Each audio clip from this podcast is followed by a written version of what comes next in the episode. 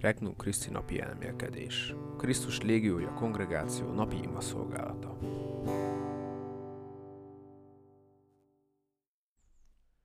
Jöjjön el a te országod.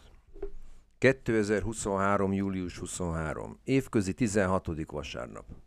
Máté evangéliumából 13. fejezet. Más példabeszédet is mondott nekik. Hasonlít a mennyek országa egy emberhez, aki jó magot vetett szántóföldjébe. Amíg aludtak az emberek, eljött az ellensége, konkolyt vetett a búza közé és elment.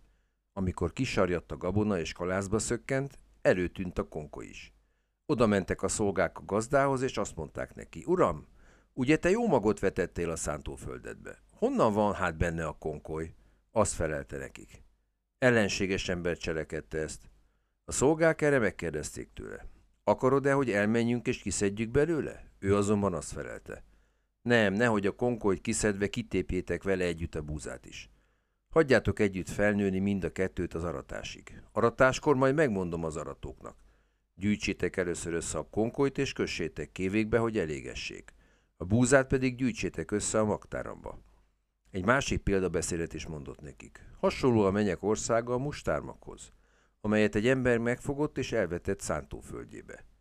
Ez kisebb ugyan minden magnál, de amikor felnő, nagyobb lesz más veteményeknél. Akkora fa lesz belőle, hogy jönnek az égmadarai, és az ágai közt fészkelnek. Azután egy másik példabeszédet mondott nekik.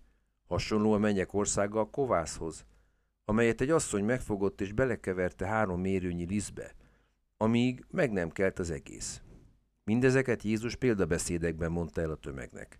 Példabeszéd nélkül semmit sem mondott nekik, hogy beteljesedjék, amit a próféta mondott. Példabeszédekre nyitom ajkamat, kijelentem a világ alapítása óta elrejtett dolgokat. Akkor elhagyta a tömeget és hazament. Tanítványai oda mentek hozzá és azt mondták, magyarázd meg nekünk a példabeszédet a szántóföldben lévő konkolyról. Ő azt felelte nekik. Az, aki a jó magot veti, az az emberfia. A szántóföld a világ, a jó mag az ország fiai, a konkoly pedig a gonosz fiai. Az ellenség, aki elvetette, az ördög, az aratás a világ vége, az aratók pedig az angyalok. Ahogy a konkolyt összeszedik és tűzben elégetik, úgy lesz a világ végén is. Az emberfia elküldi angyalait, azok összeszednek az ő országában minden botrányt, és azokat, akik törvénytelenséget cselekszenek, és bedobják őket a tüzes kemencébe. Lesz majd ott sírás és fogcsíkorgatás. Akkor az igazak ragyogni fognak. Atyuk országában, mint a nap. Akinek füle van, hallja meg. Bevezető ima. Uram Jézus, azt akarod, hogy egyre jobban megismerjelek és növekedjek az irántad való szeretetben. Meg akarom mutatni, hogy igazán szeretlek azáltal, hogy úgy szeretek másokat, ahogyan te szerettél engem. Számtalanszor elesek, de bízom kegyelmedben, és mindig fel akarok állni. Bízom benne, hogy irgalmasságod megváltoztatja szívemet, és így egy idő után majd sokkal többször állhatok fel, mint ahányszor elesek.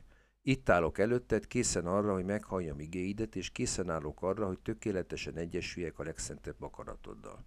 Kérés. Uram Jézus, formálj bennem egy új szívet, amely evangéliumodért és missziódért lángol. Elmélkedés. 1. Kigyomlálni a gazt. Jézus mindannyiunkra kiárasztja kegyelmét, melynek egy cseppje elég ahhoz, hogy megváltoztassa életünket. Akkor miért van az, hogy mégis tele van a kertünk azokkal? Az a csúnya fickó, akit akár sátánnak is nevezhetünk, egyetlen egy gaz sem tud erültetni a mi engedélyünk nélkül. Hogyan tudjuk felismerni a gazokat? Hogyan tudjuk kiírtani őket? Először is néhány dolgot kell megkérdeznünk magunktól. Meg akarjuk találni azokat a gazokat? Meg akarjuk tenni a szükséges erőfeszítéseket, amelyek a kiírtásukhoz kellenek?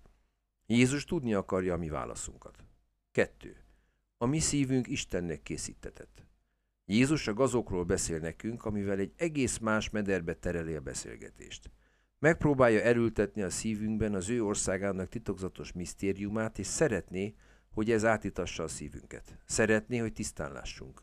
Ő maga az Isten, aki mindenható, még akkor is, ha nekünk vannak határaink. Mi részesültünk halhatatlanságából, hiszen lelkünk képes felfogni a megérthetetlent, és vágyik Istenre és mindarra, ami Istenhez és az ő szentséges akaratához tartozik. 3. Az apostoli szív.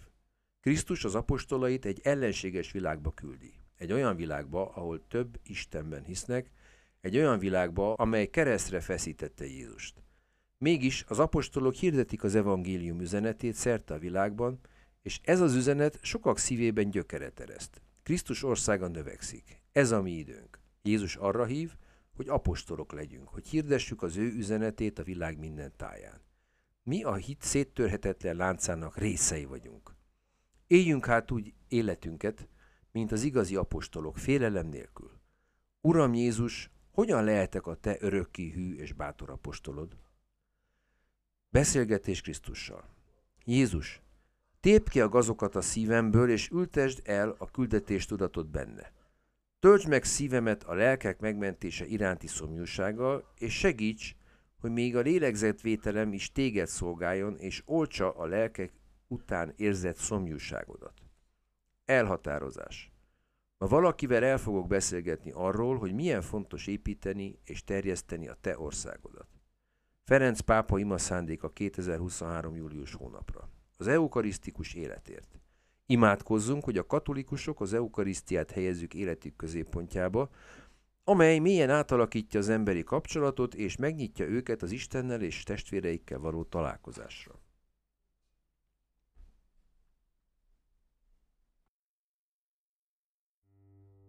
További tartalmakért még ma látogass el a regnumchristi.hu weboldalra.